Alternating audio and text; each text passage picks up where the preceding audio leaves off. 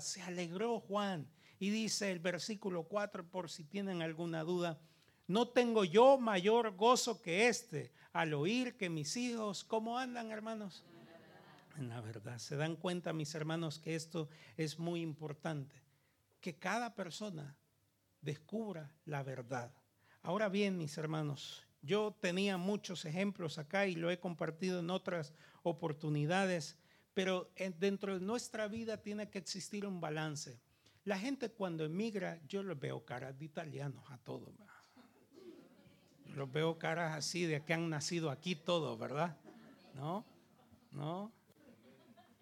¿Cuántos venimos de fuera, hermanos? Venimos de otros países. Hay alguien que nació aquí aparte de los bebés, ¿verdad? Eso no cuenta.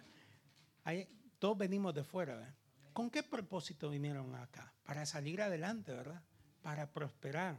Pero fíjense que si usted solo se dedica a prosperar económicamente y pierde su deseo y su amor y su servicio por Dios, usted va a crecer económicamente, pero espiritualmente va a morir. Entonces tiene que existir un balance. Es más, tiene que haber mucha más prioridad para lo espiritual que para lo material. Porque ¿de qué le sirve al hombre ganar todo el oro del mundo si pierde su alma? No le sirve de nada.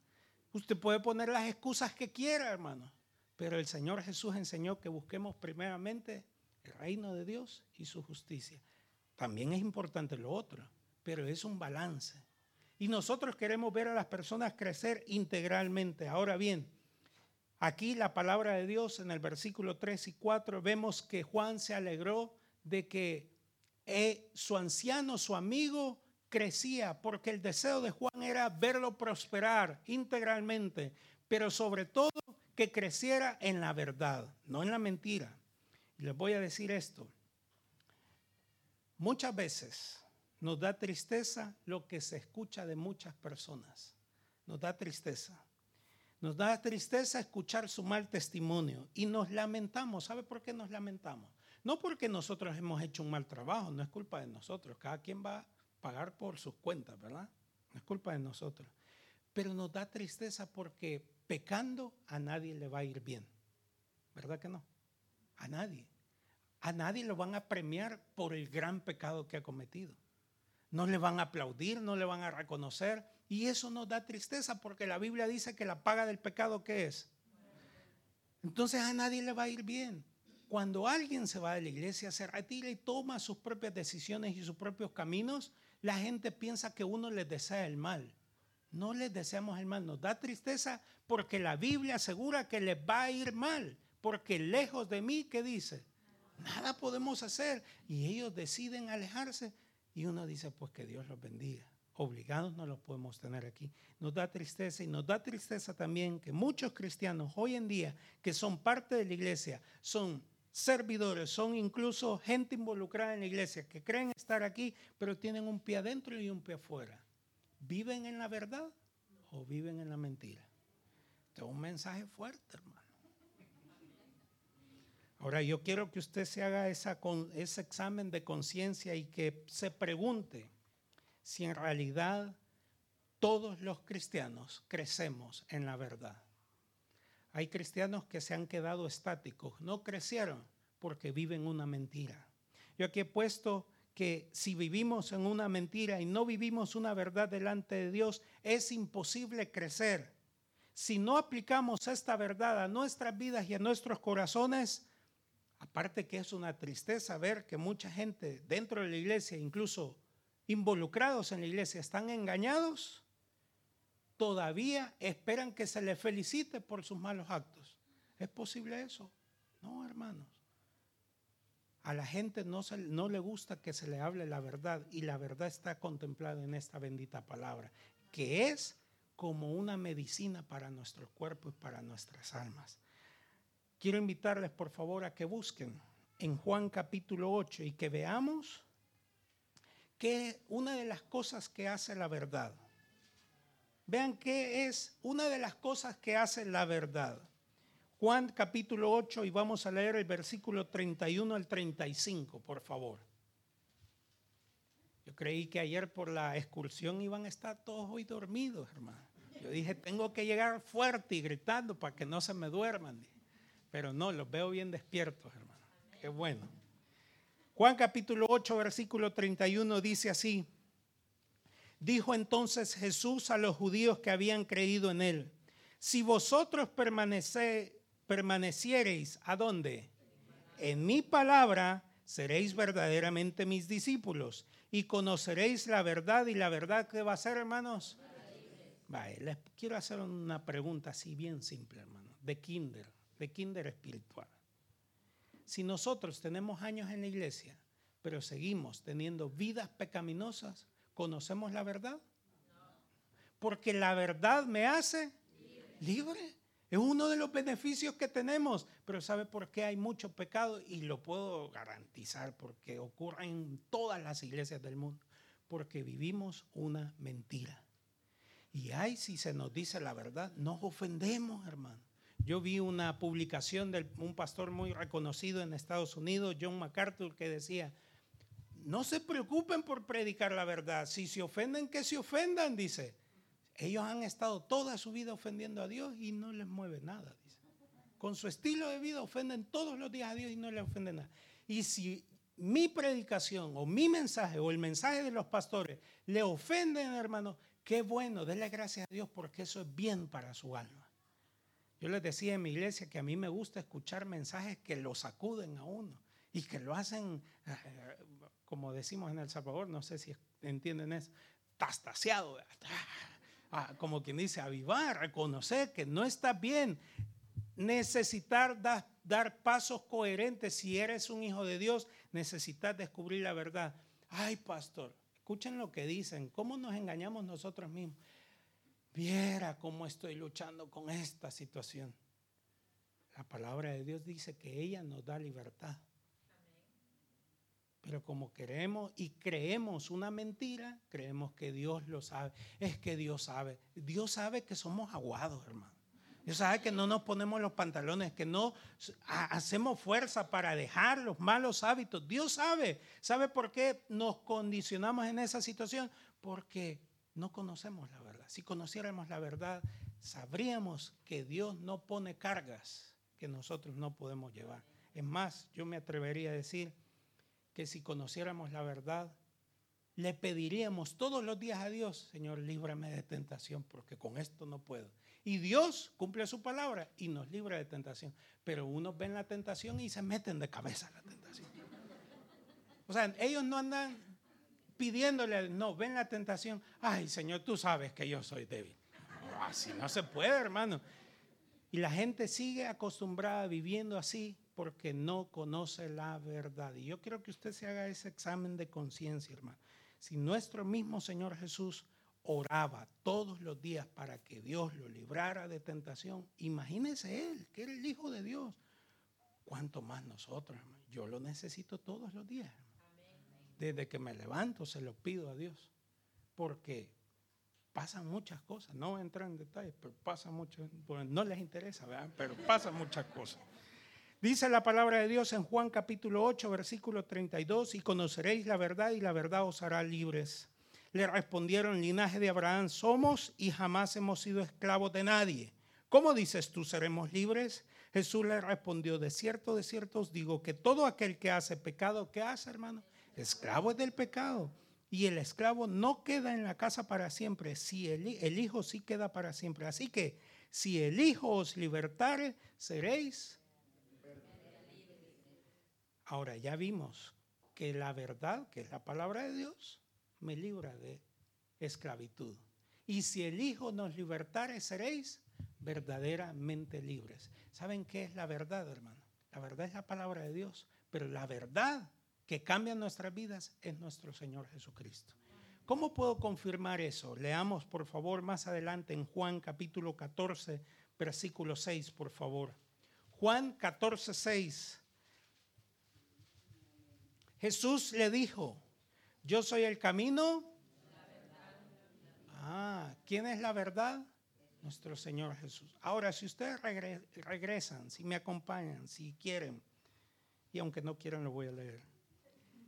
A, a tercera de Juan, versículo 3. Mucho me regocijé cuando vinieron los hermanos y dieron testimonio de tu verdad, de cómo andas en la verdad. No tengo yo mayor gozo que este, el oír que mis hijos andan en la verdad. Dice Juan a su amigo, mucho me regocijé cuando vinieron los hermanos y dieron testimonio de que tú andas en la verdad. Y la verdad es nuestro Señor Jesucristo. No tengo yo mayor gozo que ese, que ver que mis hijos no andan engañados, sino que andan en la verdad. Me alegré del escuchar, dice el versículo 4, que mis hijos andan con nuestro Señor Jesucristo, que le conocen a Él y que les ha liberado del pecado. ¿Sabe cómo va a crecer la iglesia? Cuando se predique y se practique este bendito libro que es la verdad de Dios. Que este sea el centro de nuestras vidas y Él nos puede libertar, nos puede ayudar a crecer y hacer muchísimas cosas, hermano. Ahora bien, hoy quiero proponer lo siguiente, hermanos. Hoy quiero proponerles lo siguiente. Y si usted tiene para anotar, anótelo, por favor, que le va a servir. Hoy quiero proponer que busquemos la verdad, que sigamos la verdad, que andemos en la verdad, que obedezcamos la verdad, que practiquemos la verdad y para los pastores que están aquí, que prediquemos la verdad. Ya con eso ya se pueden ir a la casa. Busquemos la verdad, sigamos la verdad, andemos en la verdad, obedezcamos la verdad, practiquemos la verdad. Y si usted encuentra otro término, también póngaselo. Y nosotros los pastores prediquemos la verdad. Ahora, les quiero leer, porque quedan pocos minutos, aunque nos vamos a pasar, No vamos a llegar a las 5, no es vigilia tampoco. Les quiero leer algunos beneficios que encontramos de seguir, de andar, de obedecer, de predicar, de practicar la verdad. ¿Sabe uno de los beneficios? Es que vamos a ser verdaderamente libres. ¿Cuántos han luchado alguna vez con algún problema, con alguna debilidad? Hay gente que es bien criticona, eso también es una debilidad. Ay, mira qué bárbaro aquel hermano. Y usted criticando, dígale a Dios que lo libre a usted de esa debilidad que anda hablando de los demás. Que le corte Dios esa lengua, porque tal vez así ya no, ya no habla de los demás, ¿verdad? Líbrame, Señor. Fíjense que hablamos, pero qué bonito sería que oráramos, Señor, líbrale, hermano.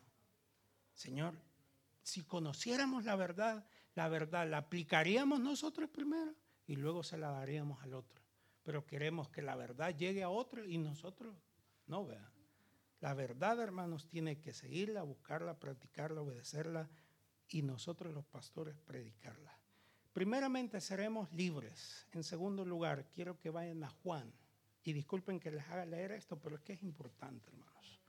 Juan capítulo 17, versículo del 15 en adelante, cuando el Señor Jesús estaba haciendo una oración para sus discípulos, antes de partir, él decía lo siguiente.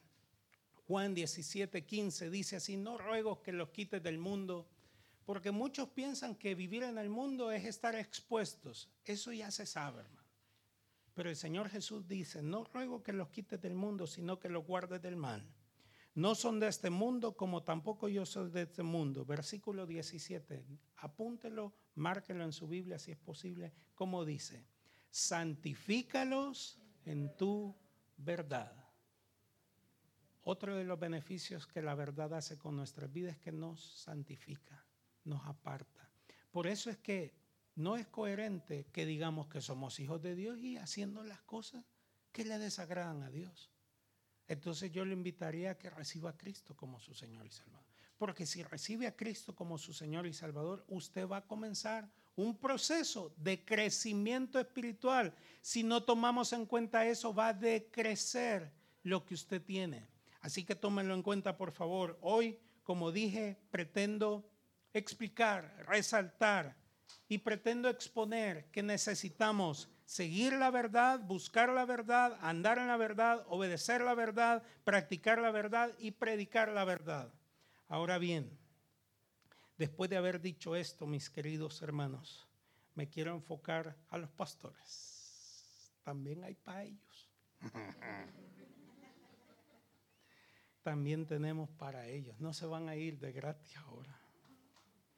Fíjense que nosotros los predicadores somos muy temerosos para predicar porque muchas veces tenemos miedo que se ofendan los hermanos. Y no somos capaces de decirle, hermano, estás caminando mal. Hermano, no estás bien. Hermano, no.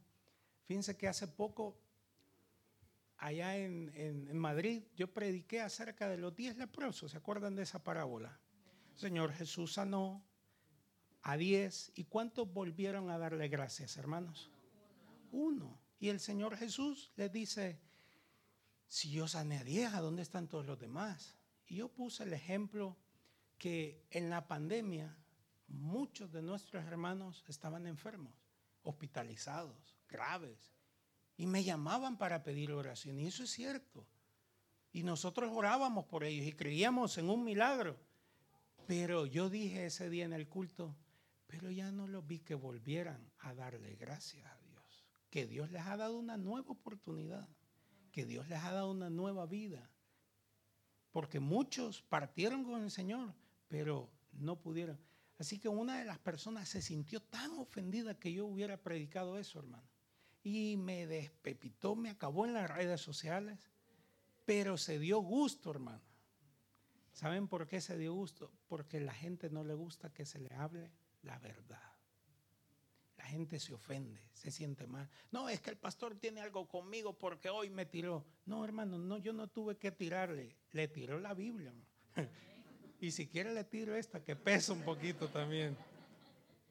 Pero la palabra de Dios es pesada, hermana, para nuestros corazones. Tiene que causarnos algo. No podemos seguir teniendo vidas, y discúlpenme este término, pero nos engañamos a nosotros mismos cuando no conocemos la verdad y tenemos vidas mediocres. No podemos crecer sin la verdad. Nos engañamos a nosotros mismos si no predicamos la verdad. Por eso dije al principio que si este bendito libro es el centro de esta iglesia, vamos a predicar la verdad. Y eso puede causar que no sean una iglesia popular o numerosa, porque la verdad muchas veces ofende, la verdad aleja. Pero si nosotros somos conscientes, vamos a recibir la verdad porque ella misma dice en el Salmo capítulo 119, 9, ¿con qué limpiará el hombre su camino? Con guardar su palabra, ¿verdad? Con guardar su palabra. Y este bendito libro es la verdad. Mis queridos hermanos, hoy no pretendo extenderme mucho porque el tiempo nos apremia, pero hoy quiero resaltar sencillamente que este bendito libro, que es la verdad de Dios, que es la palabra de Dios y que es el verbo encarnado de Dios, nuestro Señor Jesucristo, que venga a nuestros corazones, que nos libre completamente, que nos santifique, que nos permita crecer y que recibamos grandes bendiciones para su honra y su gloria. Démosle un fuerte aplauso al Señor. Gloria al Señor. Señor, te damos gracias por tu palabra, porque ella es viva y es eficaz. Es la verdad tuya, Señor. Te suplico que hoy tu palabra pueda ser atesorada en nuestros corazones que nos pueda sacudir para que tengamos una vida digna, correcta, libre de esclavitud, que conozcamos la verdad y nos haga completamente libre.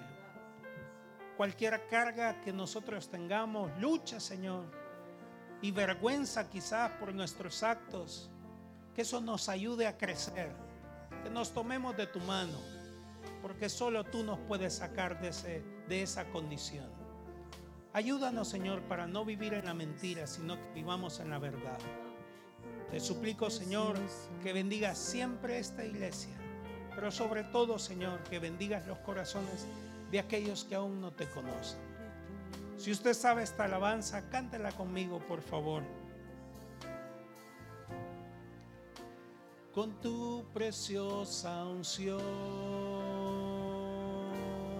Purifícame y lávame, renuévame, restaurame, Señor,